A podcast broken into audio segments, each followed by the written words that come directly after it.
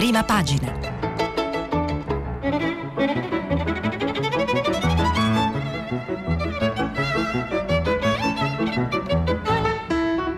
Questa settimana i giornali sono letti e commentati da Antonella Rampino, opinionista del quotidiano Il Dubbio.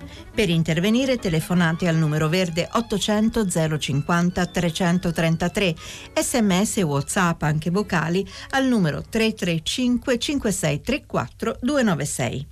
Buongiorno, benvenuti alla rassegna sta prima pagina, la rassegna stampa di eh, Radio 3.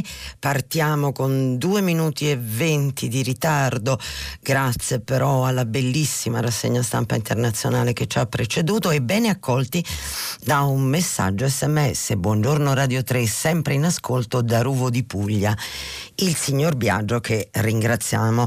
Stamattina mh, mm, non possiamo sfuggire è il Covid, la pandemia in prima pagina e ovunque nei giornali, così come è stata ieri la pandemia al centro del flusso delle notizie.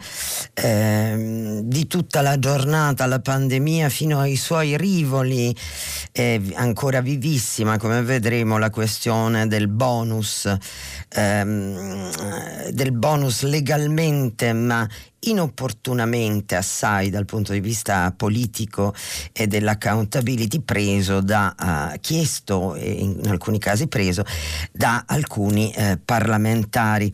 E a parte più o meno il solo manifesto, tutti i giornali e tutti i giornali di orientamento di centrodestra che si occupano uh, di bonus per rigettare, come vedremo, le ombre sul governo in carica, governo di cui quei giornali costituiscono l'opposizione davanti al Tribunale della Pubblica Opinione, evidentemente, eh, le aperture dei giornali sono appunto tutte sulla pandemia e sulle decisioni prese giusto ieri sera dal Consiglio dei Ministri.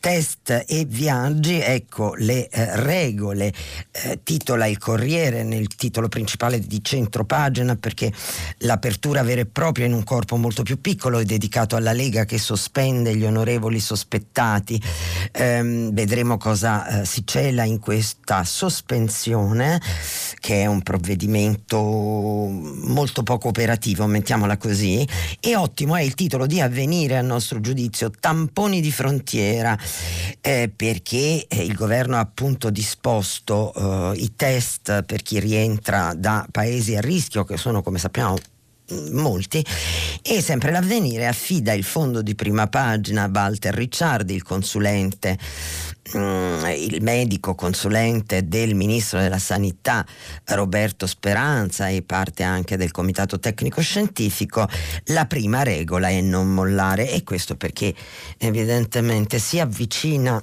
il leone d'agosto, il ferragosto ed è evidentemente molto temuto con tutta, eh, oltre alle cose che già accadono, gli affollamenti in spiaggia, ma il ferragosto porta a una messe di feste, festicciole, barbecue, danze di spiaggia e si teme che l'impennata di contagi che già eh, ha, si è inserita eh, riavvitando un trend che era positivo dal punto di vista della lotta alla pandemia in direzione avversa rischia di far esplode, esplodere, insomma, di aumentare mh, una situazione che invece in Italia era eh, piuttosto sotto controllo. Dunque vediamo eh, dal Corriere della Sera, teste e viaggi, ecco le regole, sono, c'è tutta la pagina 2, la pagina 3 il governo decide la stretta tamponi a chi viene da eh, quattro paesi, Spagna, Grecia, Croazia e Malta, eh, racconta Monica Guerzoni, e eh, tutta la pagina 3 è dedicata a dei piccoli focus, sempre a cura di Monica Guerzoni e di Fiorenza Sar- Sarzanini, sui vari fronti, eh, per gli arrivi a rischio, esami entro 48 ore come misure. Dal punto di vista delle comunicazioni, anche gli asintomatici dovranno denunciarsi. Negli stati della lista nera per, i, per che riguarda test e divieti, ehm, le disposizioni riguardano chi ha soggiornato, è stato in transito in Armenia, Bahrain, Bangladesh, Brasile, Bosnia e Herzegovina, Cile, Kosovo, Kuwait, Macedonia del Nord, Moldova. Montenegro, Oman, Panama, Perù, Repubblica Dominicana. Chi viene dagli Stati Uniti è obbligato a mettersi in quarantena, chi arriva da Bulgaria e Romania deve essere sottoposto a tampone.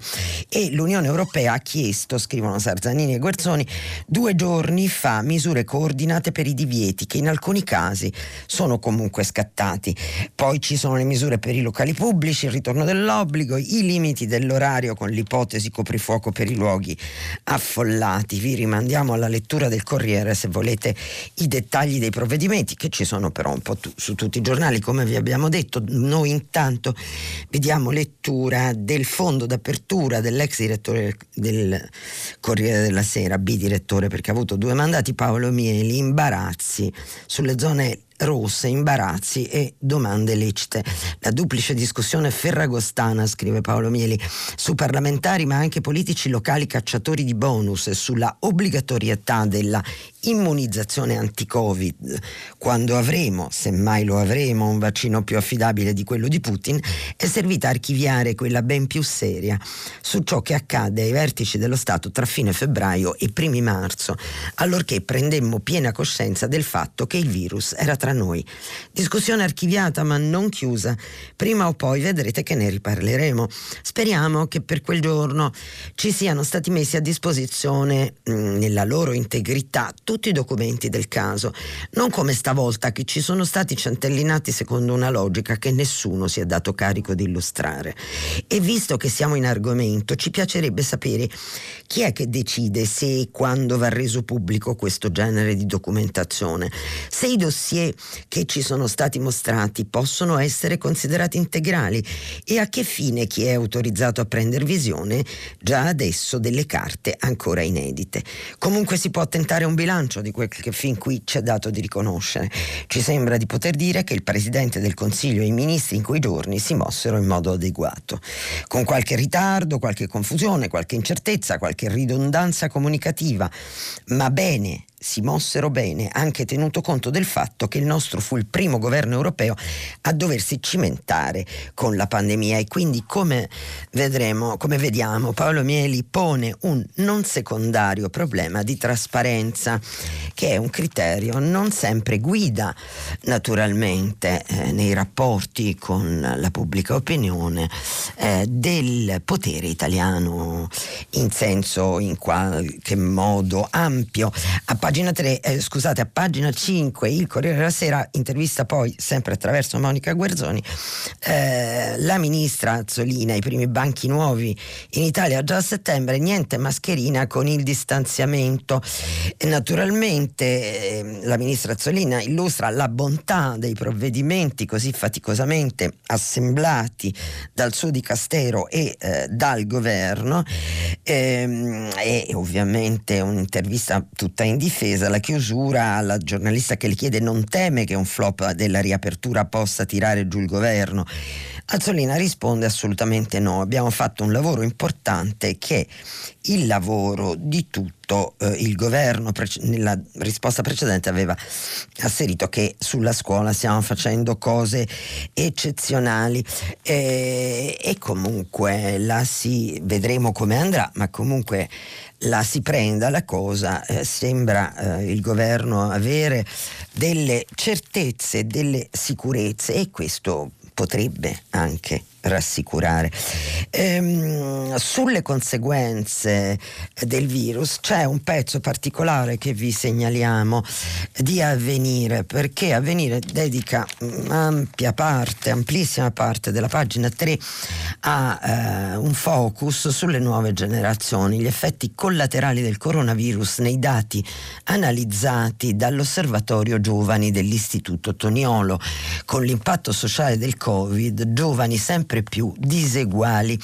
Eh, l'articolo è molto interessante, molto lungo e molto interessante. Nella parte principale racconta la già difficile, sotto eh, molti aspetti, fa il quadro completo delle difficoltà mh, mm, eh, per, per, le quali essere giovani in Italia rappresenta di fatto un fattore eh, penalizzante. E poi eh, Rita Bichi, gli autori sono due di questo articolo, Rita Bichi che è un ordinario di sociologia Scienze Politiche della Cattolica di Milano e Mauro Migliavacca che invece è sociologo dei problemi economici all'Università mm, di Genova eh, arrivano poi a parlare del problema in più dell'emergenza Covid che ha messo, scrivono e mette a dura prova sia i sistemi politico-istituzionali che devono gestire l'emergenza sia i sistemi economici e produttivi costretti a rallentare se non a fermarsi. Ma appunto il Covid mette soprattutto a dura prova tutti a livello collettivo e individuale nello sperimentare le nuove difficoltà della gestione quotidiana della propria vita e i primi effetti di questa terribile crisi nel nostro paese, eh, che è stata particolarmente rapida e virulenta, mettono in luce eh, con immediata evidenza la sofferenza dei sistemi di protezione sociale e i delicati equilibri economici. E concludono eh, i due, i due mm, professori. Si pensi poi ai giovani, all'aggravio di difficoltà che questa situazione sta generando nella definizione della loro progettualità futura. Quello che drammaticamente emerge è l'incidenza della crisi già evidente sulla polarizzazione delle diseguaglianze, un ampliamento della distanza già prima così problematica tra la parte più ricca della popolazione e quella eh, più povera. Per affrontare la necessaria e auspicata ripresa, consigliano i due accademici, è necessario affrontare seriamente alcuni temi chiave. Il lavoro, di cui si acuisce la mancanza, la distribuzione della ricchezza e dei profitti e il fondamentale tema dell'elusione fiscale qui forse andrebbe messa anche proprio evasione fiscale, che è uno dei grandi problemi dell'Italia, ma naturalmente è un'opinione mia. Chiudono Bicchi e Migliavacca Solo in questo modo sarà possibile frenare la spinta individualistica che sta caratterizzando in questi anni e che a seguito degli esiti nefasti della pandemia rischia di ampliare rapidamente le diseguaglianze eh, già esistenti. Rimaniamo su avvenire per comodità logistica per raccontarvi anche che eh, avvenire è uno dei pochi giornali che ha con grande risalto questa notizia di ieri. L'Italia è entrata in deflazione. Pietro Saccò, a pagina 7, scrive che l'indice dei prezzi è in negativo da tre mesi. A luglio il calo è dello 0,4% e questo per effetto del crollo dei costi dell'energia. Per le famiglie c'è qualche risparmio, ma questa dinamica complica le prospettive prospettive di ripresa dell'economia e questo perché, lo, e questo è lo scenario, la pandemia ha generato una situazione anomala che aumenta le incognite sull'autunno. Ci sono rialzi anche allarmanti per il cibo, per esempio il prezzo della frutta è salito dell'8%. Um, anche l'avvenire, ma noi ve lo leggeremo sul Sole 24 ore, racconta nella stessa pagina con un pezzo di Angela Napolitano da Londra che il coronavirus ha bruciato un quinto del PIL britannico. Vi eh, ricorderete che ieri eh, abbiamo, siamo andati a scovare dal sole 24 ore il crollo dell'occupazione in Gran Bretagna e la situazione economica grave anche in Spagna per effetti della pandemia globale. Eh, e oggi, sempre nell'apertura della sezione Mondo, eh, Nicole degli Innocenti da Londra racconta che il Regno Unito eh, è entrato da ieri ufficialmente in recessione cancellando 17 anni di crescita e il PIL è crollato del 20,4%. Si tratta del dato, non della previsione, ma di un dato reale ed è il più grave nell'area eh, geofisica dell'Europa perché come sapete uno dei problemi che ha la Gran Bretagna, mentre nell'area euro e nell'area di tutta l'Unione Europea eh, si sono impostate politiche di solidarietà per fronteggiare tra paesi per fronteggiare eh, gli esiti sull'economia della eh, pandemia, il Regno Unito ha attivato ormai definitivamente eh, la procedura di uscita dall'area dell'Unione Europea con la famosa Brexit e quindi non può nemmeno godere di quella concreta eh, solidarietà. L'incertezza unita a Brexit, scrive Nicole degli Innocenti, potrà forzare un rinvio della finanziaria d'autunno.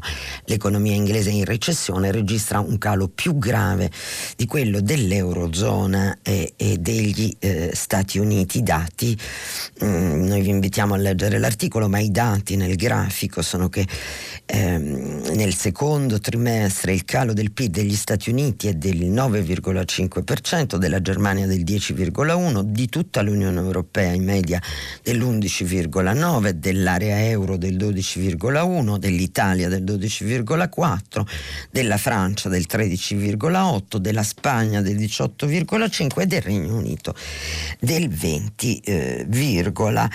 Eh, e, ehm, vedrete che poi in autunno dovremo tornare su questo argomento lo troverete molto più, forse speriamo di no, drammatico eh, drammatico sui eh, giornali.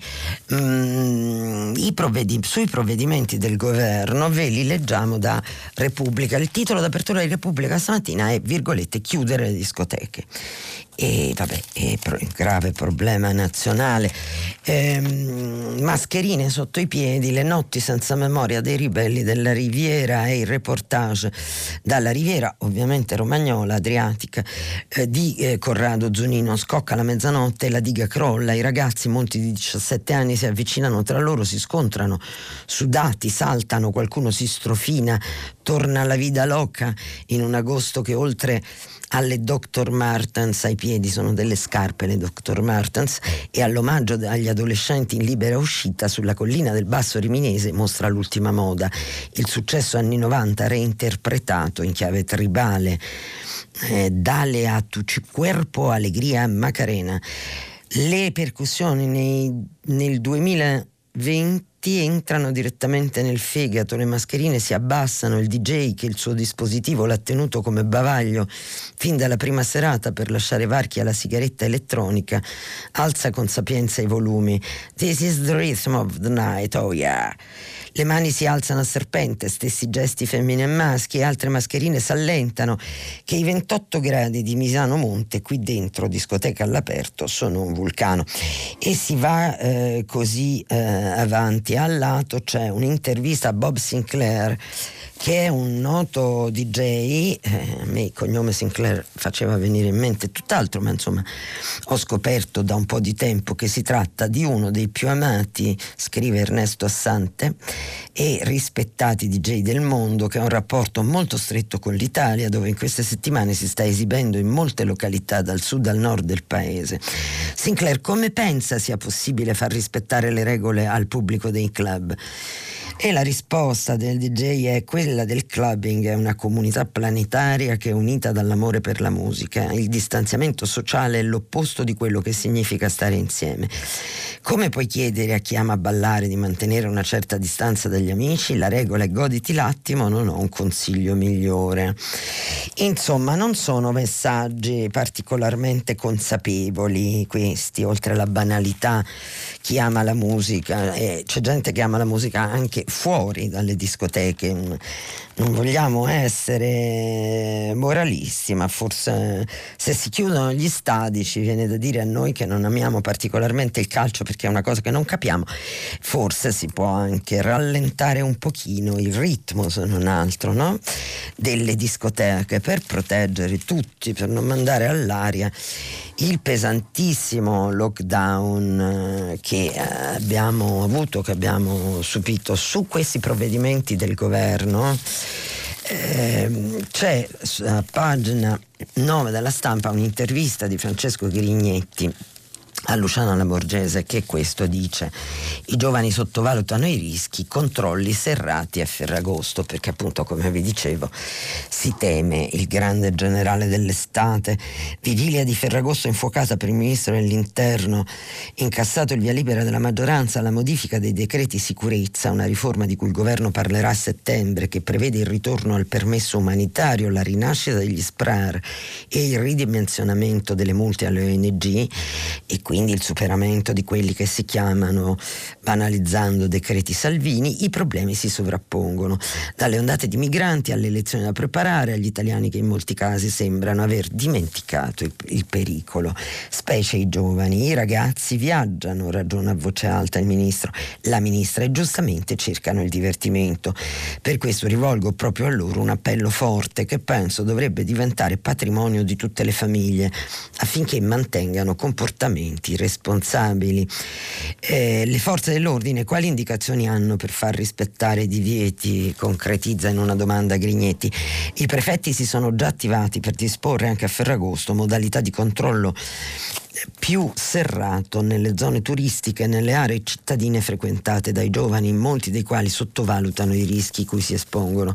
Ci sono regole ben precise da osservare a partire dal distanziamento sociale, l'uso della mascherina e il lavaggio ripetuto delle mani. Quindi la ministra Lamorgese annuncia una ripresa dei controlli che mi permetto di notare erano stati molto puntuali durante il lockdown e poi all'improvviso nelle zone della Movida invece non si trovava più nemmeno un vigile eh, urbano, l'intervista continua mm, molto dettagliata anche sul tema dei rimpatri, sulla politica del governo in eh, questa, mm, a fronte di questa situazione mm, e eh, approda all'arresto di Vicenza.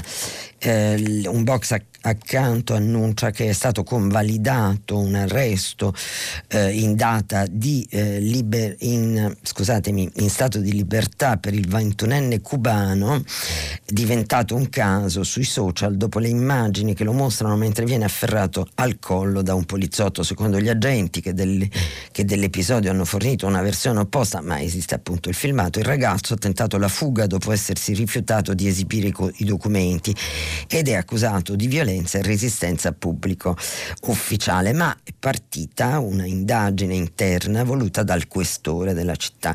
Nessuno dei miei uomini ha comportamenti razzisti e la ministra sulle immagini dell'arresto di Vicenza che le fa notare Grignetti riportano alla ribalta la questione dell'uso legittimo della forza, chiede Grignetti alla ministra c'è un male oscuro nella polizia? Eh, la Morgese risponde sull'episodio di Vicenza sono in corso gli accertamenti strumenti necessari per verificare eventuali responsabilità. Io ho piena fiducia nella Polizia di Stato, e questo è ovvio, diciamo, e nelle forze dell'ordine che tutti i giorni dimostrano professionalità ed equilibrio nei servizi per garantire la sicurezza dei cittadini, la complessità delle funzioni svolte nelle nostre piazze, nelle nostre strade dalle forze di polizia meritano il rispetto di tutti i cittadini, nessuno è escluso. Vedremo come va, sono, c'è un articolo su questo tema sul manifesto che prenderemo in seguito, eh, ma ehm, dobbiamo stare eh, alla, alla, scaletta dei giornali di questi giorni, alle priorità delle notizie, perché è co- direttamente collegato ovviamente con la gestione della pandemia, eh, c- c'è il tema di quelli che io chiamo i mascalzoni, eh, non i furbetti del bonus e, ehm, e quindi su questo punto vi leggo nella sua efficacia efficacia e sinteticità eh, il, eh, l'editoriale del direttore del Dubbio Carlo Fusi, fuori i nomi è da sempre l'urlo strozzato che contraddistingue moralisti e moralizzatori, sia quelli veri che i falsi, ben sapendo che il confine è impercettibile. Perciò una volta conosciuti i nomi i nomi dei parlamentari evidentemente che hanno fatto in qualche caso ottenuto eh, la, mm, il bonus previsto per le partite IVA in difficoltà. Una volta conosciuti i nomi la domanda, continua Fusi, è che ci facciamo con questa squadernata informazione? In tanti vorrebbero innalzare un patibolo mediatico e lì consumare i roghi purificatori del terzo millennio. Come è noto su queste colonne, anche per ragioni di testata, perché la testata si chiama appunto il dubbio, si coltiva la voglia di porsi domande. Ecco, da più parti e giustamente si invoca la necessità di una migliore qualità degli eletti. Il vero punto, aggiungo io, di coloro, cioè che vanno a svolgere la delicatissima funzione di decisori e rappresentanti dei cittadini. Prima domanda, chi deve scegliere i rappresentanti? La risposta è ovvia, i rappresentati. Purtroppo da decenni sciagurate leggi elettorali hanno tolto ai cittadini questo potere di scelta e i disastri sono noti. Naturalmente le elezioni prevedono la presentazione di liste di candidati su cui gli elettori mettono una crocetta, che è simbolo di apprezzamento e non di condanna. Ebbene, seconda domanda, chi sceglie gli uomini e le donne finalmente in pari numero da inserire nelle liste? Anche qui risposta ovvia, i partiti, magari dopo accurata selezione e accertamento di capacità, competenze, attitudine e conoscenza. Questo nel castello di Westfalia dove il Pangloss di Voltaire dice che è il migliore dei mondi possibili. Nella realtà italiana i partiti sono stati prima bombardati come sentina di tutti i mali del paese, poi via via annientati per colpe loro, molte, e per delirio dei loro avversari, moltissimi, interni ed esterni.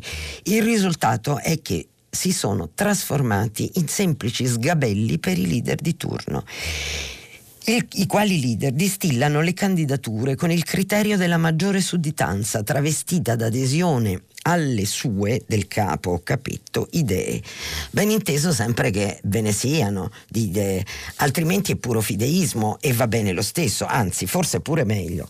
Così, con la complicità dei social e a volte di un circo mediatico in veste di tritacarne, siamo passati dal meccanismo del casting a quello degli algoritmi. Il moralismo è diventato, come accade sempre nella storia, un tanto al chilo. Le tricoteuses, sapete le tricoteuses sono le donne che durante la rivoluzione francese assistevano all'esercizio della ghigliottina eh, lavorando a maglia, hanno lavorato a pieno regime confezionando coperte sotto le quali si sono nascosti personaggi più vari. Come ci ricordano le cronache non sempre i più commendevoli, bisognerebbe ripristinare i partiti e regolarsi secondo l'articolo 49 della Costituzione, tra i più disattesi. Impossibile. Dunque non resta che il naufragio, neppure dolce, oppure, chissà, un sussulto di resipiscenza. Sempre sul dubbio vi consiglio vivamente di leggere a pagina 5 l'intervista di Giacomo Puletti a Gianfranco Pasquino che spiega perché anche l'ultima legge elettorale che attualmente è vigente per le politiche in Italia il Rosatellum è fatta male e perché è favorevole al proporzionale o al doppio turno uh, al francese. Ehm, dalla, uh, dalla tema eh, preso nella sua sostanza qualitativa dal cuore del problema, molto bene in questo editoriale che vi abbiamo letto dal dubbio, passiamo alla eh, alle piccole, nuove, alle piccole notizie insomma, quali, che muovono poi i giornali di oggi. Dobbiamo andare sul fatto perché il fatto ha, lanciato, ha fatto per primo i nomi dei due leghisti, ha lanciato un appello, le firme contro i giochetti dei politici. Oggi, dice il fatto, sono arrivate a 50.000. Mm, domani parla Tridico, i deputati sapranno, ma i consigli regionali si coprono, usciranno solo i nomi di chi lo chiede dall'Inps, niente risposte al fatto. Ma domani parla Tridico perché si è mosso anche noi lo avevamo suggerito da qui, devo dire, mm, scusatemi se mi lodo e mi imbrodo da sola, che si dovesse muovere il Presidente della Camera, l'avevamo già detto lunedì, eh, Tridico verrà audito in Parlamento e, e, e farà eh, i nomi, questo apre eh, un grande tema per la destra, Tridico è sotto accusa, la privacy. Comunque come sapete ha tolto l'autority per la privacy, ha tolto quel, quel, quel velo che, dietro il quale si nascondeva il presidente dell'Inps dicendo c'è la privacy, non posso fare i nomi. Il fatto, pagina 4, in un pezzo di Patrizia De Robertis, spiega che cos'è l'antifrode, l'ufficio dell'Inps, voluto appunto proprio da Pasquale Tridico, che va a caccia dei furbastri, incrociando evidentemente eh, dati. Um, il fatto quotidiano eh, scrive eh, in un pezzo di Stefano Vergine che Salvini salva Dara e Murelli, i leghisti restano deputati, i due leghisti sono stati sospesi. Naturalmente non si capisce eh, nemmeno dalla lettura del fatto come Salvini potrebbe, far, potrebbe eh, dire, licenziare eh, i, eh, i, suoi due deputati che sono degli eletti, di certo potrebbe non sospenderli, che non significa nulla, ma eh, espellerli dal gruppo, cosa di cui si guarda bene perché eh, con senso del realismo nel Parlamento italiano il eh, segretario, il capo della Lega ha mh, mm, non gli esiti dei sondaggi o delle, re, region, o delle, elezioni europee, scusatemi, ma solo il 17%.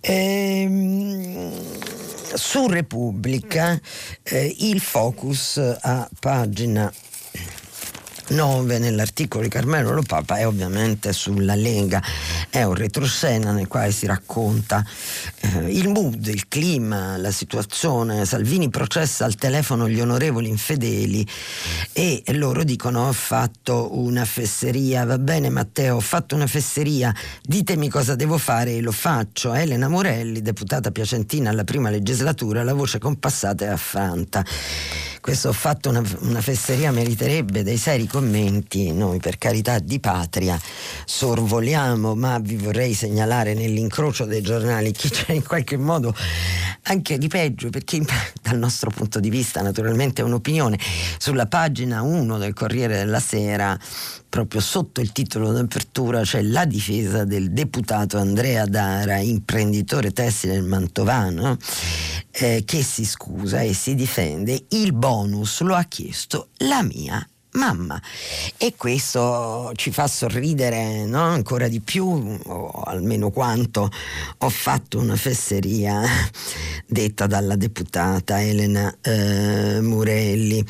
Eh, la posizione di Salvini, spiega Carmelo Lopapa, come spiegano i suoi al termine di una giornata cruciale nella quale i due vengono per l'appunto sospesi, viene nettamente distinta, no scusate, la posizione della deputata Murelli da quella dell'imprenditore imprenditore eh, tessile Andrea Dara.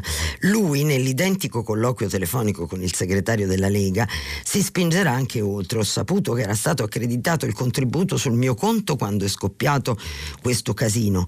L'ha chiesto il commercialista della mia azienda e non so, allora la mamma, vabbè.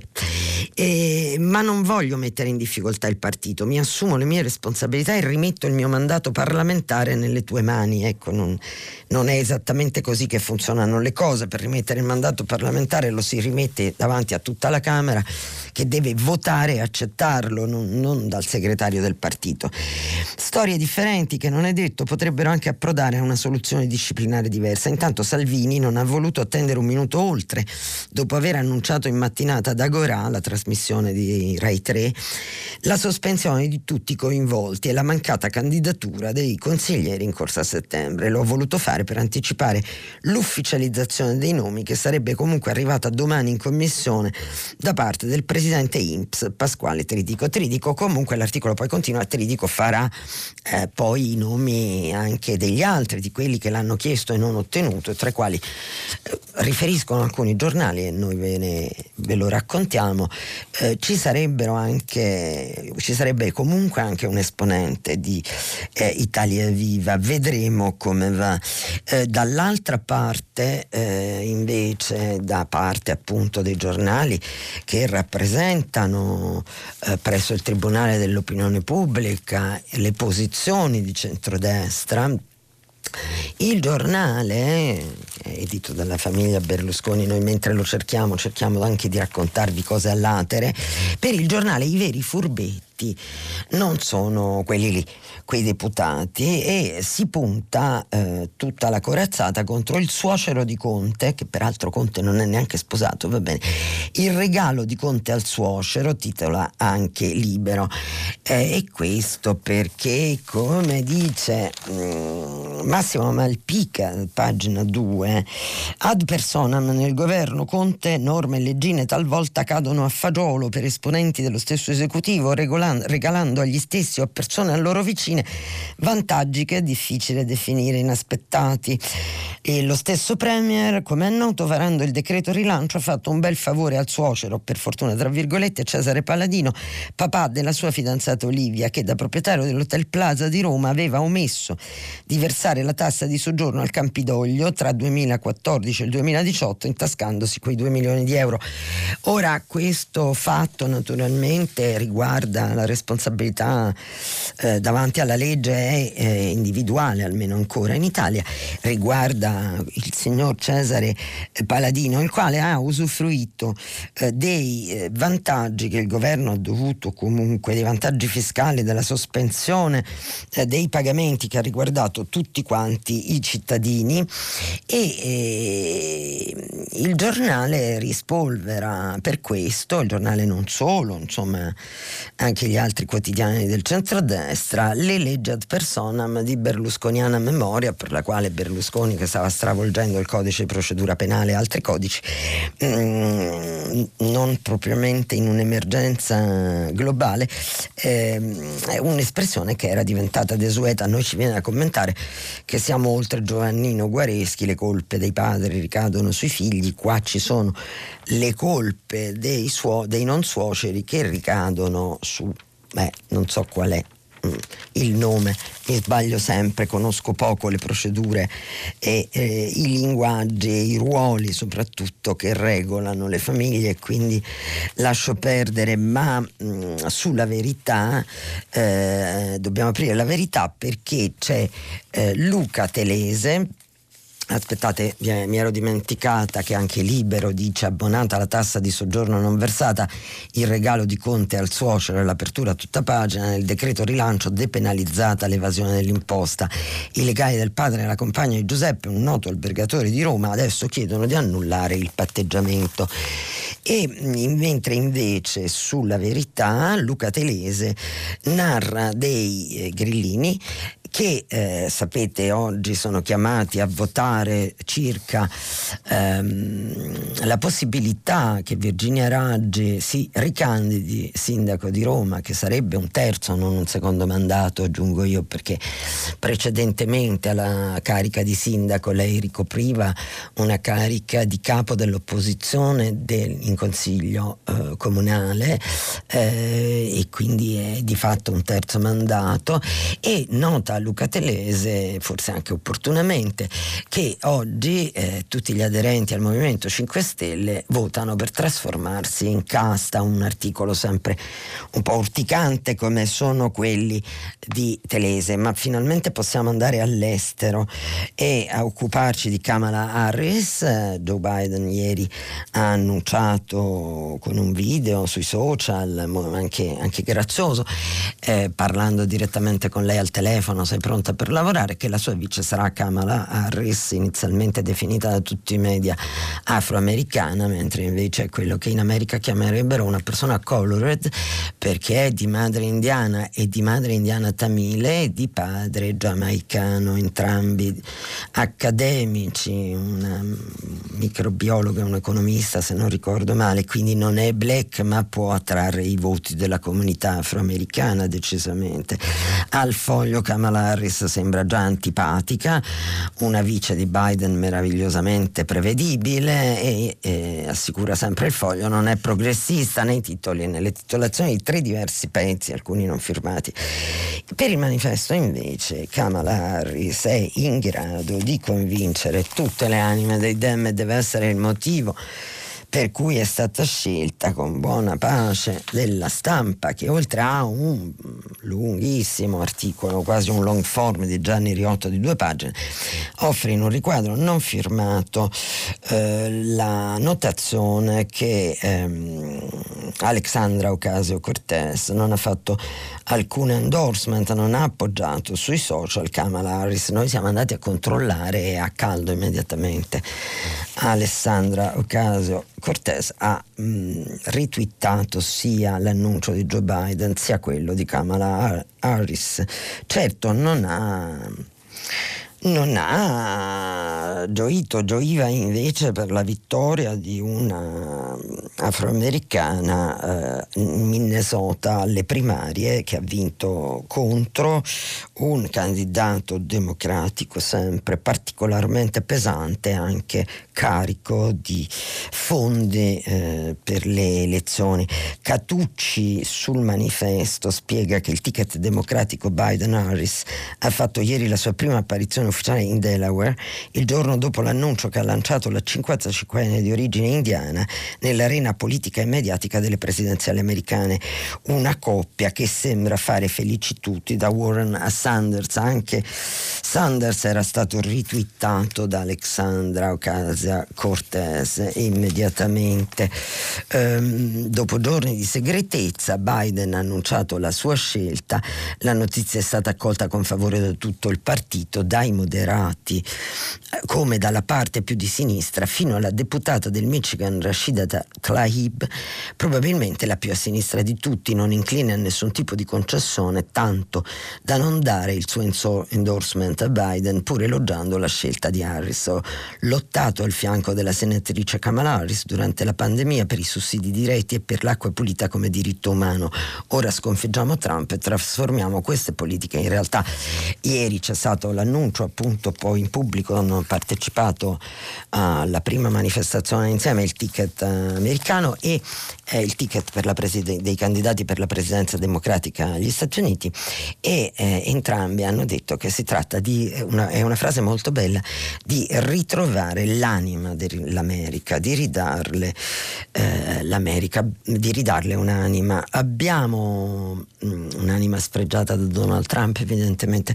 Abbiamo pochissimi minuti per i pezzi che sono i più belli di lettura e approfondimento. Vi dobbiamo segnalare per gli appassionati di politica che continua la serie di indagini sul campo di Claudio Tito per Repubblica in vista delle regionali e oggi eh, c'è un articolo sempre ancora sulla Toscana, nel palio toscano Salvini e Zingaretti si giocano la testa, e questo ci pare abbastanza ovvio, ma eh, vi volevamo segnalare ancora un pezzo sul Corriere della Sera, eh, così anche per alleggerire, eh, un pezzo sul Corriere della Sera che riguarda i reali d'Inghilterra Inghilterra, il Corriere della Sera ha una Royal Watch particolarmente eh, ferrata che si chiama Enrica Roddolo, è arrivata l'ora di Anna d'Inghilterra. Carlo in attesa, Harry Andrew fuori, la regina si affida alla figlia settantenne che è tutta suo padre anche alla eh, guida. Una donna, scrive Enrica Roddolo, cresciuta in solitudine mentre la madre con la quale avrebbe pranzato a Windsor per un brindisi informale di compleanno si dedicava al lavoro di regina. Anna ha le migliori qualità dei genitori, ma è indubbio che sia una goccia d'acqua con papà Filippo, dice al Corriere da Londra lo storico Hugo Vickers. Io questo non lo so. So che ho incontrato Anna d'Inghilterra, l'ho vista, l'ho incontrata, scusatemi, al ventennale per Srebrenica e nel memoriale di Srebrenica io non ho resistito dal fotografarla. Anna d'Inghilterra era sconvolta e, e insomma non credo che Filippo avrebbe avuto la stessa espressione eh, del volto. Eh, devo dirvi, spero di avere ragione io, perché Filippo invece è un simpatico, è stato, mh, mm, chiedo scusa se forse c'è un po' di improntitudine in questa frase, è stato un fantastico nel corso della sua presenza a fianco della regina, ora si è ritirato incari- degli, dal, dall'esercizio dell'ufficialità, è stato un formidabile, simpaticissimo gaffeur, come sappiamo. Re, torniamo su Repubblica perché non possiamo non dirvi che c'è un bellissimo pezzo di Natalia Aspesi, tolgo il disturbo, prima vorrei capire i giovani TikTok, è morta l'Aspesi? Chi? Aspesi, quella di Repubblica, e quanti anni aveva? Mi pare 90, 92, non andava mai in pensione televisione, era attaccata alla poltrona con tutti i giovani bravi che vogliono fare il giornalista. Ecco fatto, annuncia Natalia Aspesi. Pre, ironicamente, presto il posto sarà vacante. Noi speriamo che invece lei resti e possibilmente continui a scrivere anche dall'aldilà. Ultimissime segnalazioni, un principe per Roma, ritratto del sindaco perfetto impossibile di Filippo Ceccarelli, che non abbiamo tempo per leggervi, ma se un ascoltatore me lo chiede possiamo usare un po' di tempo dopo e un'analisi molto importante di Pietro Ignazzi, La stella perduta della virtù sul bonus e i 5 Stelle. Finisce qui la rassegna stampa, dopo la pubblicità abbiamo il filo diretto con gli ascoltatori. A dopo. Antonella Rampino, opinionista del quotidiano Il Dubbio, ha terminato la lettura dei giornali di oggi. Per intervenire chiamate il numero verde 800 050 333, sms whatsapp anche vocali al numero 335 5634 296. Si apre adesso il filo diretto di prima pagina per intervenire, porre domande ad Antonella Rampino, opinionista del quotidiano Il Dubbio. Chiamate il numero verde 800 050 333. Sms e WhatsApp anche vocali al numero 335 5634 296. La trasmissione si può ascoltare, riascoltare e scaricare in podcast sul sito di Radio 3 e sull'applicazione Rai Play Radio.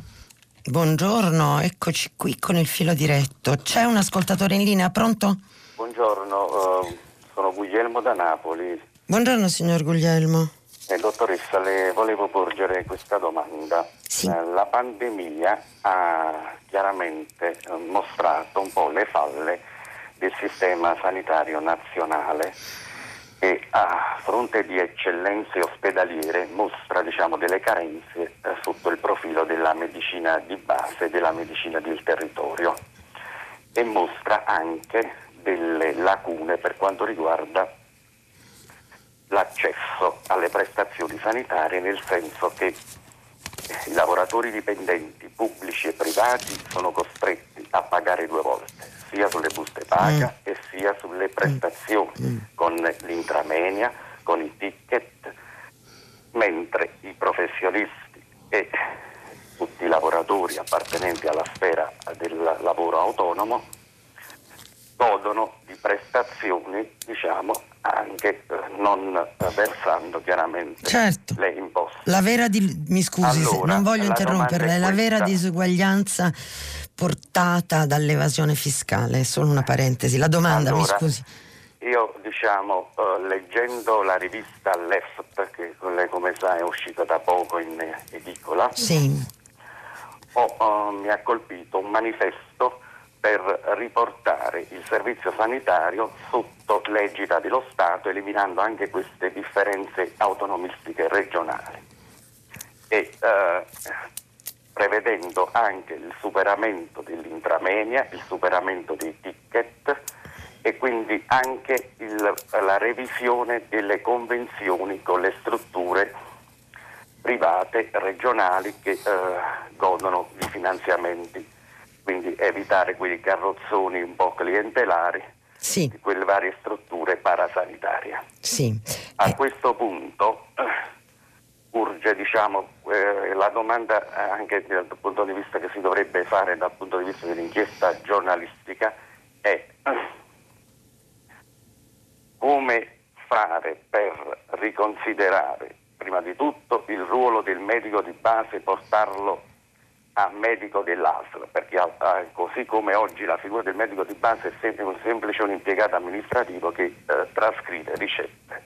Beh, questo, dipende, luogo, no, questo eh? dipende, da come si esercita il proprio eh, lavoro. Eh. all'80% è così. Eh, vabbè, insomma, è una statistica un po' a braccio, mi perdoni. La, la, anche la stampa. Eh, chiudiamo, arriviamo Ma, al punto, per, mi perdoni, perché lei ha spiegato molte cose, insomma, dica. Allora, diciamo, io volevo fare, diciamo, porre la, l'attenzione come uh, è possibile riconsiderare il sistema sanitario anche usufruendo dei fondi del MES che da, sono da prendere certo. senza indugio certo. per riportare la sanità proprio sotto la sfera completamente pubblica evitando diciamo, queste, eh, queste eh, perequazioni diciamo, tra lavoratori e eh, anche riconsiderando tutto il ruolo della medicina territoriale. Signor Guglielmo, il suo pensiero è chiaro, dobbiamo dire subito che non ci può essere una medicina di Stato, che il cuore del suo discorso è un riequilibrio tra sanità pubblica e sanità privata in favore della sanità pubblica, perché il Covid, lo dico nella maniera più semplicistica anche possibile, ha dimostrato che laddove le strutture pubbliche sono carenti si possono aprire delle situazioni di grandissimo allarme è il caso della mancanza delle rianimazioni che ha la struttura pubblica e molto meno la struttura privata nella Lombardia dove ci sono stati dei focolai insomma, e sono insomma, tuttora la Lombardia è in frontiera da questo punto di vista.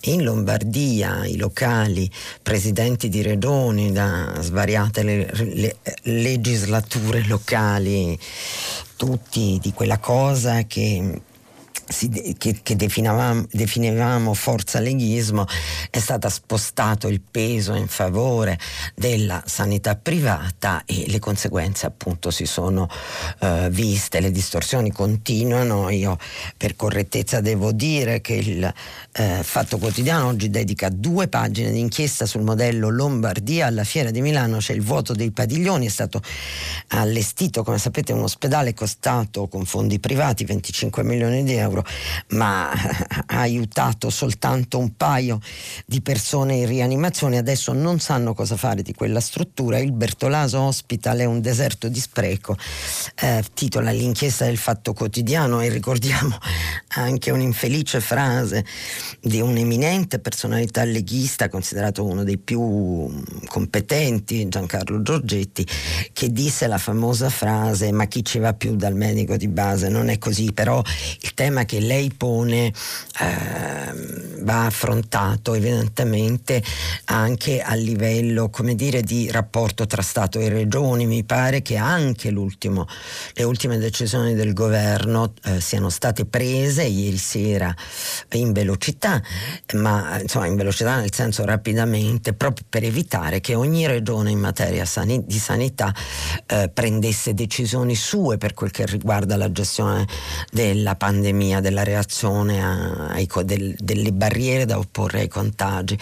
E questo è un tema di tipo costituzionale, cioè eh, la, rivedere l'autonomia, in qualche caso eccessiva, eh, delle regioni. Sull'intramenia però le vorrei dire che il criterio dell'uguaglianza è un criterio fondamentale che ha ragione, eh, ha ragione anche sul MES, bisogna prendere quel denaro proprio per riassestare il sistema sanitario nazionale, sistema sanitario che è stata la frontiera sulla quale si sono operati i maggiori tagli dalle, per colpa delle politiche di austerity cui ci costringe, per carità per via dell'Europa, ma ci costringe il nostro debito pubblico, che è il più pesante di tutti, ma l'intramenia invece è una, non è un obbligo, è una possibilità che viene lasciata e che io trovo ottima a chi ha urgenza e si può permettere di pagare una cifra limitata, perché se lei va da un professionista eh, sul libero mercato, luminare o meno costa circa il doppio, sono cose che ho provato personalmente, quindi un pochino lo so, va assolutamente invece lasciata, però il tema, eh, il tema, il tema esiste, è un grande tema ed è un tema sul quale anche qui occorrerà uh, operare eh, in fretta. Mentre aspettiamo in linea un'altra telefonata vi leggo un messaggio, la vicenda del signor Carlo, la vicenda dei deputati che hanno richiesto visto alcuni incassato i famosi 600 euro, mostra la potenza e i risultati che un incrocio tra i vari archivi di dati può avere. Mi chiedo cosa si aspetta ad usare quello stesso sistema da parte degli uffici delle entrate, incrocio tra redditi d'acquisti importanti, case, auto, vacanze, azioni, eccetera. Le assicuro, signor Carlo, che è una cosa che si fa già. Si chiama redditometro, non l'ha inventata Stalin, in Italia la inventò un signore che si chiamava Luigi Einaudi. Un'altra chiamata in linea, pronto? Pronto, mi chiamo Giorgio, parlo da Venezia. Buongiorno signor Giorgio. Eh, va benissimo, io passo, premessa, passo molta parte del, dell'anno in, nel Regno Unito. Dove mi scusi non ho sentito? Nel, nel Regno Unito. Ah, Regno Unito, certo. E lei ha fatto benissimo a citare eh, sì, la, la, la, decrescita del PIL, la, eh, Beh, il crollo. la crisi che c'è bene, ma la crisi che c'è eh, è riflessa da quella che mi pare una certa riluttanza a parlare di quella che è la crisi vera, cioè della povertà. Mm. Eh, nel Regno Unito ci sono più banche per il cibo che McDonald's. Mm. Eh, un bambino su quattro e forse uno su tre vive sotto il livello di povertà, parliamo di 10 milioni di persone. E poi, eh, accresciuto dalla crisi del lockdown, un'altra cifra importante, due donne alla settimana vengono uccise dai loro partner o ex partner. Mm. Questa cosa è tutta legata, o per, la, per l'altra, l'altra, cosa importante che lei ha citato è la situazione negli Stati Uniti, dove peraltro ci sono 140 milioni di poveri. Certo. Di poveri. Eh, mm, la eh, Poor People Campaign negli Stati Uniti ha invitato tutti eh, i candidati alla presidenza a parlare della povertà, a dibattiti sulla povertà e tutti si sono ricusati. Cioè, questa cosa della povertà non riguarda soltanto i paesi del terzo mondo. No, riguarda moltissimo il primo, come lei ha molto ben spiegato. È allarmante la situazione che lei des- nota, per carità, ma se ne parla appunto troppo poco, la situazione che lei descrive della Gran Bretagna, il paese, il Lord Beveridge, cioè il paese che ha inventato il welfare. E mm, la situazione negli Stati Uniti è notissima perché negli Stati Uniti e in Inghilterra sono considerati peraltro i paesi a più forte indice di disuguaglianza, se ne si è occupato molto di, que- occupato molto di questi temi, si sono occupati gli economisti che usano eh, e si affidano a una cosa inventata da un signore italiano che si chiama indice di Gini e che appunto misura eh, il livello delle disuguaglianze. Gran Bretagna e Stati Uniti sono in testa. Eh, tutto questo naturalmente appunto proprio nel paese di Lord Beveridge non possiamo non ascriverlo alle scelte degli elettori mh, di quei paesi perché naturalmente anni e anni eh, di tecerismo prima, di blairismo poi, anche se Blair qualcosa aveva mosso su questo fronte. E negli Stati Uniti, a parte George Bush padre, ma Reagan prima, George Bush figlio non ne parliamo, adesso Trump sono temi che non trovano proprio, proprio, spazio, ma guardi anche l'Italia non è messa male, come lei stesso diceva. L'Italia aveva un osservatorio sulla povertà istituito dal governo che era diretto da eh, Marco Revelli, vi consiglio di leggere il suo libro, l'ultimo rapporto che riuscì a fare proprio sulla povertà in Italia, un libro tra l'altro bellissimo perché Marco Revelli scrive molto bene ed è molto efficace nel far capire i, i nodi dei problemi problemi e quella commissione sulle pover- quel, quell'osservatorio sul governativo sulla povertà fu cancellato dal governo Berlusconi negli inizi degli anni 2000. Quindi appunto ogni paese ha il destino che i suoi elettori scelgono. È una banalità, lo so, però è abbastanza il cuore del problema. Eh, grazie signor Giorgio. Eh, un'altra chiamata? Pronto? Buongiorno, sono Carmen, siamo da Rapallo. Buongiorno, Buongiorno dottoressa, intanto volevo farle i complimenti per la sua condizione. Ma grazie, grazie. Senta, io volevo fare riferimento all'articolo del direttore del Dubbio, sì. eh, il quale ehm, ha scritto un articolo molto bello che riguarda un po' la crisi dei partiti, eccetera, sì. no? ma l'incipit del suo articolo parla di, di moralismo, no? E io mi sono un pochettino chiesta, io che voglio sapere i nomi di queste persone che hanno, fra virgolette, approfittato di questi bonus eh, mi sento, sono moralista oppure mh, provo dentro di me una giusta indignazione. Io credo che ci debba essere una differenza fra indignazione e moralismo. Secondo me è giusto che io voglia sapere i nomi, se non altro per non rieleggerli di nuovo. Ah, vede, è stato scritto un bellissimo libro, forse lei lo sa, Indignatevi, di un, di un autore francese di cui non ricordo il nome, un Mm, livello che ho, sì. che ho visto pochi anni fa, no? E allora secondo me in Italia invece c'è pochissima indignazione perché noi cittadini ci teniamo tutti i comportamenti civilmente più scorretti, ce li teniamo e ce ne stiamo zitti. Invece se forse mh, ci fosse una, una sana indignazione, io non ho bisogno di mettere nessuno alla gogna, non mi serve a niente, insomma. Io credo che l'indignazione sia un comportamento socialmente corretto, doveroso. non so come dire. Sì, La ringrazio. Guardi, guardi, sì, l'indignazione è un atteggiamento corretto, è un libro francese di Stéphane Hassel, ma mm, quello a quale lei fa riferimento, ma l'indignazione è quasi un obbligo morale per i giornalisti e forse anche proprio un obbligo professionale, ma eh, guardi che è colpa mia, ho letto io con il tono di voce sbagliato il pezzo di Fusi perché Carlo Fusi scrive eh, che fuori nomi è l'urlo strozzato che contraddistingue moralisti e moralizzatori, sia i veri che i falsi, ben sapendo che il confine è impercettibile e dice una volta conosciuti i nomi la domanda è ma non dice che i nomi non dobbiamo conoscerli tutt'altro. Lui pone i problemi più consistenti ancora del conoscere i nomi anche perché si tratta purtroppo di, di, molti peones, eh, di illustri sconosciuti di cui è infarcita grazie a leggi elettorali sbagliate la Camera italiana. Cioè eh, Fusi in questo editoriale non dice di, affatto di non fare i nomi, dice che una volta saputi i nomi con i quali facciamo poca cosa, il tema è enormemente più grande ed è il tema della democrazia dei partiti e della democrazia vera e propria, cioè come scegliamo questi eletti. Non abbiamo possibilità di sceglierne la eh, qualità, di valutarne la qualità, il lavoro che dovrebbero fare i segretari dei partiti, partiti che quasi non esistono più in quanto tali, la parola congresso, cioè un vero aperto confronto tra idee, una contendibilità nei partiti non c'è, non c'è in nessun partito la contendibilità della leadership ovviamente. Quindi Fusi cercava semplicemente di eh, due giorni dopo lo scoppio della cosa, di dire non basta prendersela con quei due, dobbiamo chiederci che cosa tutto questo significhi. Però eh, la ringrazio molto di avermi offerto, signora Carmen, la possibilità di eh, fare questo ulteriore approfondimento. Uh, un'ulteriore chiamata, pronto? Chi c'è in linea? Buongiorno Rampino, sono Alfredo Cafasso d'Italia, la chiamo stamane dal mio orto in Ah, una Come persona va? nota.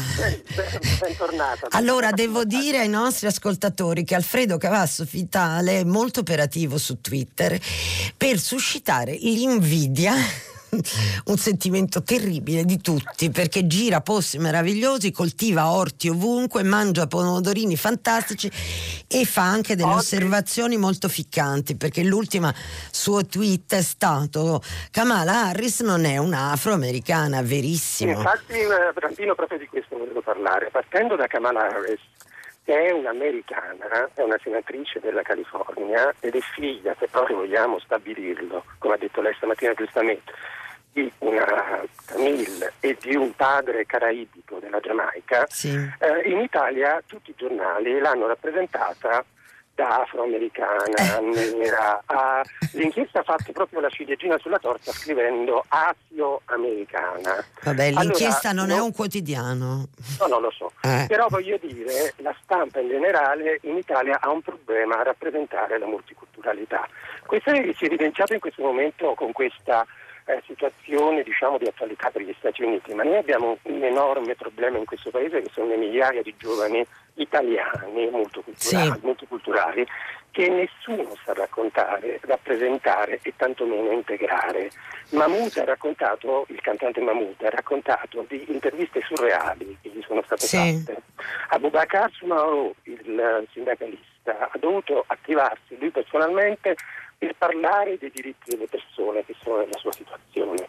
Ora, com'è possibile che in un paese come l'Italia non siamo capaci di raccontare queste cose con le parole giuste? Noi di parole ci occupiamo, io su Twitter leggo da giornalista. Le posso... Com'è possibile che non, non sappiamo farlo? Le posso raccontare, rispondere prendendo la cosa dal bandolo che apparentemente sembra il più superficiale, ininfluente la pubblicità che inonda le nostre vite ovviamente nel dovunque, compresi i social, fa riferimento al grano italiano, il biscotto italiano, il pomodoro italiano, la scarpa italiana una mania terrificante, capace di cambiare il pensiero dominante molto più di qualsiasi fondo di autorevolissimo autore, giornale, eh, opinionista, finanche televisivo, eh, una capacità di condizionare gli atteggiamenti, gli schemi mentali e i comportamenti,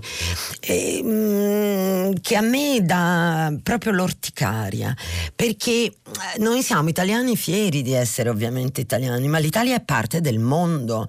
Se per caso ci dimenticassimo che, di essere parte del mondo, la pandemia ce lo ha ricordato e la barriera al multiculturalismo italiano sta esattamente nella tendenza tutta italiana al campanilismo che c'è anche in altri paesi per carità, ma eh, il paese di su, perché esistono paesi di cui non voglio fare il nome che si chiamano col nome del paese di su e poi col, lo stesso nome di paesi di giù, litigano nelle loro diversità.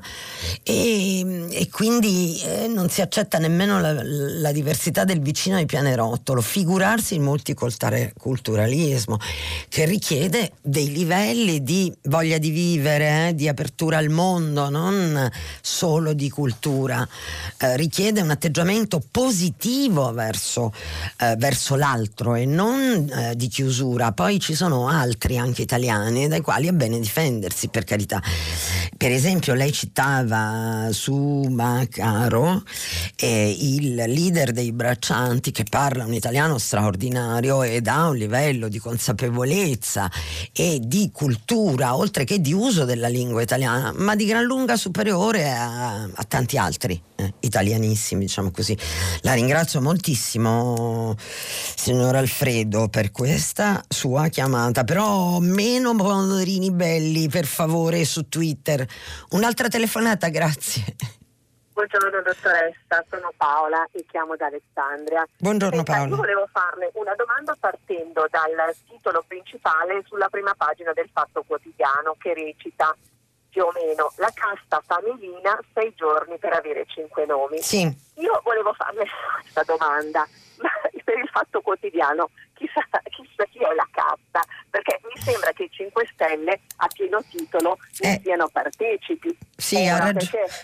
hanno partecipato alla spartizione delle partecipate, alla spartizione delle nomine delle commissioni, hanno messo i loro uomini eh, in, eh, nelle, nelle- nelle società, eh, spesso diciamo non mettendo eh, persone di- mh, con- un curriculum eh, idoneo perché eh, io ho il, per esempio il caso dell'AMPA e quello che sta combinando Mimmo Parisi eh, oppure mh, adesso non mi vengono in mente non so al, eh, mi sembra mh, Di Maio avesse messo un certo Salvatore Barca che non aveva nessun titolo al Ministero dello Sviluppo Economico e l'ha lasciato poi abbandonando il Ministero. Quindi mi chiedo cosa intende eh, il fatto quotidiano con questo titolo che non ha a chi si riferisce, chi sarebbe la casta. Eh. Cioè, la casta chi, è fuori dalla casta a questo punto? Ma non riesco a capirlo. Insomma, eh, la sua domanda molto retorica e mh, gradevolissimamente ironica,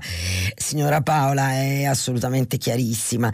Il problema del fatto quotidiano è per l'appunto sei giorni per cinque nomi, cioè il fatto quotidiano vuole puntare il dito contro i colpevoli e certo i colpevoli vanno, come dire, mh, vanno analizzati e criticati dalla pubblica opinione attraverso giornali e così via, ma eh, mettere alla gogna i colpevoli non serve, come giustamente diceva Carlo Fusi, quello che serve è capire cosa non va nei meccanismi della nostra democrazia e fare il più presto possibile per correggerli sempre che si voglia. E l'altro tema è ovvio, una forza potentemente di opposizione che va al governo diventa casta. Io premetto che a me la parola casta non piace per nulla, perché e fu una parola molto sbagliata da usare, anche se capace di colpire eh, l'immaginario collettivo. La parola casta per i politici non l'hanno inventata i 5 Stelle, l'hanno inventata i giornalisti, due giornalisti precisamente, Gian Antonio Stella e Sergio Rizzo. Sergio Rizzo all'epoca era al Corriere, adesso è Repubblica, Gian Antonio Stella è ancora al Corriere, in un libro ovviamente fortunatissimo per l'efficacia. Ma la casta indiana è, eh, come dire, dire, è un'altra cosa, è un'altra cosa e temo che non sia così semplice lo schema italiano, uno, perché non si passa, in India per esempio non si passa da una casta all'altra, se si nasce ricchi si resta ricchi, se si nasce in, intoccabili, che sono i Dalit, gli ultimi, eh, intoccabili in senso negativo, eh, non è intoccabili perché troppo potenti, tutto il contrario, non ci si muove da lì, è tutta un'altra partita. Qui invece siamo di fronte esattamente a quello che la, il meccanismo della casta indiana non prevede, cioè che come un signore arriva ed è costretto ad assumere responsabilità di governo, si accorge che per esempio magari non sa chi, chi, indicare per ignoranza e mancanza d'esperienza per questo quell'incarico ci mette il compagno di scuola, fenomeno tipico del noto familismo amorale italiano. E, ehm, e sempre per gli stessi motivi, eh, magari incapacità essenziale, magari mancanza di sapere, conoscenza nel senso di sapere, non amicizie, eh, commette tutti gli errori errori possibili ai danni eh, del paese. Però indubbiamente si fa, fra molte virgolette, cla- casta e sarebbe più giusto dire classe dirigente, chi classe dirigente non è. A un certo punto, all'inizio della prima legislatura con i 5 Stelle, io ero, sono andata a guardare chi erano i, i capi di commissione, i presidenti di commissione in Parlamento e ho trovato che eh, presidente della commissione cultura era una signora, per carità magari degnissima, gli italiani l'hanno eletta, va benissimo, ma che nella vita era una casalinga disoccupata, che non so le due cose come stiano insieme perché le casalinghe sono le uniche mai disoccupate, non ritribuite ma mai disoccupate. Vabbè, signora Paola, sto sbrodolando, ma forse sono riuscita a risponderle un pochino. Non abbiamo ancora tanto tempo e quindi vorrei un'altra chiamata mentre guardo i vostri messaggi per sms. Pronto? Eh, pronto, buongiorno dottoressa. Buongiorno. Eh, sono Antonio da Napoli. Eh, Antonio. Senta, dottoressa, io le volevo porre eh, una domanda in merito ad un articolo che è uscito eh, qualche giorno fa sul Fatto Quotidiano di Domenico De Masi, il sociologo, il quale mh, mm, faceva riferimento alle mh, mm, politiche attive che sono state mm, implementate dal, per un decennio, dal 2007 al 2017. E l'analisi di De Masi eh, eh, diceva che a fronte di una serie di provvedimenti come eh, la legge Biaggi, l'istituzione dei voucher, il, la riduzione del cuneo fiscale per i privati, l'abolizione dell'articolo 18, eh, lo, il famoso Jobs Act, la, l'azzeramento dell'IRAP, che è costato allo Stato circa 30 miliardi più una serie di conflitti ehm, diciamo sociali, una serie di ore di sciopero, ebbene c'è stato un tasso di occupazione dell'appena il 58%, pari mm. ad un punto percentuale.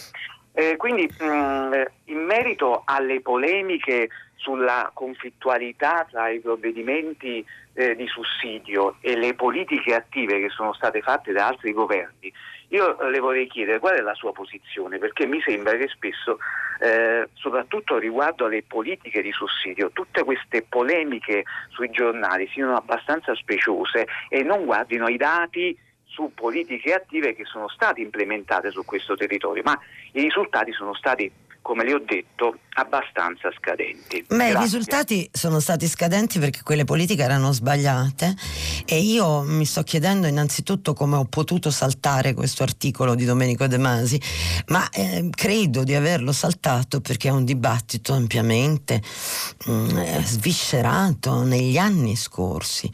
Eh, in realtà l'attuale politica di sussidi ai quali noi stiamo mm, attuando parlando perché non, è, non c'è una contrapposizione polemica tra politica di sussidi e politiche attive. Tutte le politiche dovrebbero essere attive e non tutte le politiche attive sono quelle di stampo dobbiamo dirlo così, come altro possiamo dirlo, neoliberiste attuate sin qui dall'Italia e dall'Europa, sino all'inizio della pandemia.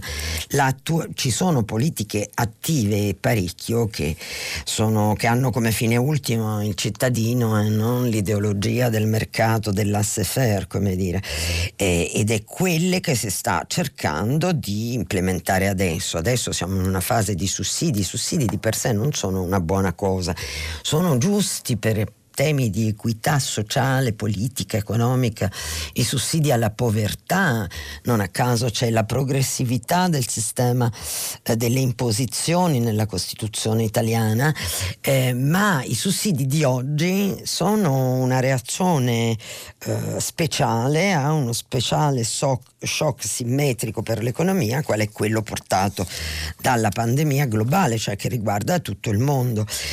Quindi io le, la inviterei, perché vedo che le interessa molto il tema, ad approfondire anche oltre questo articolo del professor eh, De Masi, che è un sociologo, magari eh, leggendo anche economisti con la valutazione sugli scarsissimi risultati portati da quelle politiche attive.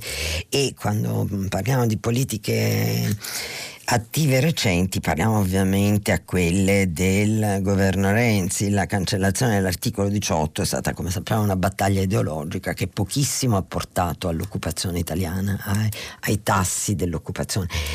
La ringrazio, leggo un messaggio in attesa della prossima chiamata, sono, dice Cristina da Padova, un'elettrice di sinistra da sempre, non dica che Blair ha fatto politiche di sinistra, ha reso le università inglesi tra le più care del mondo, lo so per certo certo e questo a forza di cercare gli elettori moderati centristi. Eh, signora Cristina, io non sostengo affatto che Blair sia di sinistra, ma quando era al governo, grazie al cancelliere dello scacchiere Gordon Brown ha eh, ovviamente cercato di fare fronte alla povertà, in parte almeno, ed ha anche eh, un pochino riattivato rispetto alle politiche della signora Thatcher il welfare, ehm, il welfare eh, britannico mh, mm, ed è questo forse che gli ha anche consentito più rielezioni. Io non ne facevo un fatto di destra o di sinistra, ma se ci tiene a saperlo, certo Tony Blair non è di sinistra, non ho dubbi, se può confortarla questa, la mia piccola ideina. Eh, un'altra chiamata, pronto? Chi c'è in linea? Eh, buongiorno, sono Ciro da Bologna. Ciro. Eh, buon, buongiorno dottoressa, la ringrazio per la ottima conduzione e Grazie. per la possibilità di parlare. E dunque io mi volevo riallacciare all'intervento dell'ascoltatore sul multiculturalismo sì. eh, che condivido pienamente, condivido la sua condivisione della cosa, mm-hmm. però volevo eh, richiamare il suo commento successivo sulla versione alla pubblicità che richiama l'uso dei prodotti mm-hmm. italiani. Mm-hmm nel senso che ritengo che sia fondamentalmente diverso multiculturalismo da globalizzazione. La globalizzazione, soprattutto quella delle merci e dei prodotti, sta producendo degli effetti devastanti mm. e penso che questa abitudine e questa ormai consuetudine sempre più diffusa a trasportare merci inutilmente da ogni angolo del pianeta a ogni angolo del pianeta, pensi che importiamo pietre dal Pakistan Pakistan. Eh, perché quelle italiane costano troppo, sai, è tanto semplice. Mi eh, lo so, però penso che il meccanismo sia decisamente perverso. Quindi un, un sano richiamo al, a, non all'autarchia di, di, di, del ventennio, ma un sano richiamo all'uso dei prodotti quando possiamo del, del nostro paese non sia affatto sbagliato sia in un'ottica di, di, ecologia e di sostenibilità ambientale certo. e che quindi nulla abbia a che vedere con un'avversione al multiculturalismo. Signor Ciro, però mi scusi molto, non voglio interromperla, però mi infilo perché lei affronta, voi sempre affrontate tanti problemi, poi le ridò la linea. Il problema è che quello che lei dice è il chilometro zero, mentre sottolineare l'italianità della pasta italiana, quando il grano italiano è notoriamente tra i più deboli eh, come struttura proprio e va mixato perché la pasta resti al dente con i grani canadesi o americani, lo sanno tutti, eh, insomma io lo metto per questo, mi scusi, semplicemente mi giustifico con lei, diciamo così così. Eh, lo dico per questo, perché punta sull'uniculturalismo. Non volevo interromperla, signor Ciro, mi dica. No, no, continui. Sono, guardi, io sono agronomo, conosco ah, queste, queste tematiche. Ah. Sicuramente ci sono prodotti che non possiamo produrre, non possiamo produrre il caffè italiano, il cacao italiano, sì, o, eh. o, ma eh, laddove possiamo eh, c'è, c'è un, sono una serie di documentari, di docufilm. Mm. Uno di questi eh, si chiama Freightnet, eh, The Real Cost of Shipping, mm-hmm. che mostra che, non so, un capo di abbigliamento che noi compriamo in un grande magazzino viaggia tipo 7000 km, dai bottoni fatti in Vietnam con la plastica riciclata in Ciro, Cina. Sì. Lei ha ragione, eh, sono cose che penso anche io, però c'è anche un altro aspetto che dobbiamo pensare ed è eh, l'aspetto del consumatore ed esiste un punto di democrazia economica, non si arrabbi anche su questo. Io ricordo benissimo quando un ferro da stiro costava 150.000 lire Adesso un ferro da stiro lo trova a partire dai 14 euro. Esiste il punto di vista del consumatore. Oltre quello, neanche a me piacciono le aziende che delocalizzano, ma il fenomeno è molto complesso. Noi siamo e il problema più grave della globalizzazione è la globalizzazione dei mercati finanziari incontrollati dal mio punto di vista. E questa cosa, quando si avviò il processo della globalizzazione, c'erano Ronald Reagan negli Stati Uniti e Margaret Thatcher in Inghilterra, loro decisero che la globalizzazione non andava governata e che da sola avrebbe portato a un mondo magnifico e alle sorti progressive e magnifiche, come si dice, del del, del mondo eh, e non è andata così, quindi adesso si tratta di regolare. Naturalmente io lo dico sempre, lo so, è un po' Montessori, ma io quella scuola là ho fatto. Si tratta di partire da noi stessi. Eh, io eh, compro le ciliegie in inverno una sola volta l'anno a Natale, ma vengono dall'Argentina, per il resto io cerco di comprare la frutta che sta a 50 km dalla città nella quale sono normalmente. Eh, Ehm, parte anche dall'educazione del consumatore. Ehm, a me quel messaggio lì, l'Italia tra l'altro non è un paese di materie prime, sto parlando di materie prime da industria pesante, non solo di agronomia. A me il messaggio del uh, comprate questo caffè perché la torrefazione è italiana a me continua a non piacere perché io sono come quando mi devono insultare sui social, mondialista, eh sì, è così. Io sono rimasta con i valori della rivoluzione francese, roba vecchissima, diciamo così. Però le sue osservazioni sono molto giuste, ci fanno riflettere e, e sì, eh, lei però comprenderà che i messaggi de, della pubblicità sono messaggi superficiali, nel senso epiteliali e eh, capaci di incidere sul profondo e quindi questo continuo rimando all'italiano, all'italiano, all'italiano fa sì che poi anche un, itali- un nuovo italiano che magari ha eh, come Kamala Harris negli Stati Uniti una pelle colored non ci sembra italiano e insomma io mi spaventa questo ecco un'ultima chiamata che abbiamo pochissimi minuti mi spiace che mi dilungo nelle risposte ma le vostre domande sono sempre molto complesse insomma articolate pronto chi c'è in linea? Pronto, buongiorno, sono Antonella da Bergamo. Signora omonima. eh, senta, io mi sono sentita così, sono stata molto soddisfatta, tra virgolette, perché è un argomento mh, mm, abbastanza doloroso, della telefonata del signor Guglielmo che parlava della sanità. Sì. E ehm, come lombarda, sì. eh, o come preferisce dire Salvini da Lombarda, mm. da Lombarda eh, penso che bisogna sfatare questo mito dell'eccellenza della nostra sanità. Mm-hmm. Beh, è stato Perché sfatato noi... dai fatti, eh, vogliamo dire. No, non solo dai fatti, Purtroppo. Questo, allora, il fatto del Covid era un fatto eccezionale, è stato, sfatato, è stato sfatato dai fatti, è stato, spero che venga così spiegato fino in fondo in tutte le sue, sì. tutti i suoi meandri iniziali. Mm, cosa che credo che qui nella zona di Bergamo abbiamo abbastanza chiari. Ahimè. Ahimè. Eh, ma la questione non è il Covid, la questione è il pre-Covid e il post-Covid, perché eh, questa eccellenza lombarda che eh, si, mm, si, basa principalmente su delle punte, ehm, non lo so, chirurgiche, di ricerca, mm. che veramente potrebbero essere eccellenti, io non me ne intendo abbastanza, ma penso che qualche eccellenza ci sia. Ci sia. In realtà poi ha una base di, di quotidianità nella gestione delle patologie normali, dei ricoveri, eh, dell'assistenza agli anziani, ai pazienti psichiatrici, a tutti quelli che sono più fragili, che è veramente spesso sotto il livello di decenza. E questo perché? Perché nonostante che nel pubblico perlomeno o negli istituti gestiti da ordini religiosi ci sia ancora da parte del personale un tentativo di, di rimanere nei limiti della decenza, nelle altre, nelle altre cliniche convenzionate io non credo che questo si possa affermare. Perché? Perché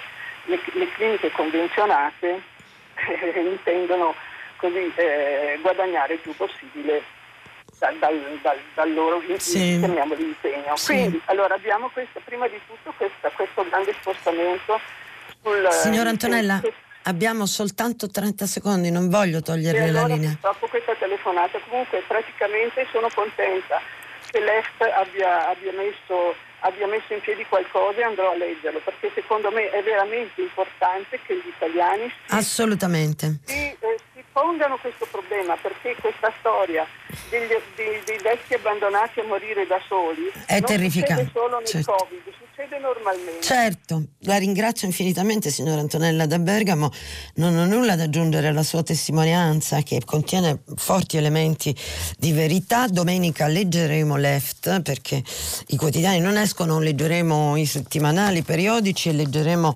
da siti molto importanti di approfondimento. Qui si ferma mm, eh, prima pagina, dopo il giornale radio c'è la bellissima voce di Silva, Silvia Bencivelli per pagina 3, poi primo movimento e infine tutta la città ne parla. Ieri dedicata alle spiagge affollate, vedremo oggi quale tema posto da voi ascoltatori affronterà. Antonella Rampino vi saluta e a domani.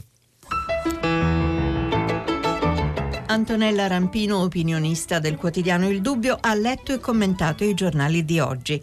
Prima pagina è un programma a cura di Cristiana Castellotti. In redazione Maria Chiara Beranec, Natascia Cerqueti, Manuel De Lucia, Cettina Flaccavento, Michela Mancini. Posta elettronica, prima pagina chiocciolarai.it. La trasmissione si può ascoltare, riascoltare e scaricare in podcast sul sito di Radio 3 e sull'applicazione Rai Play Radio.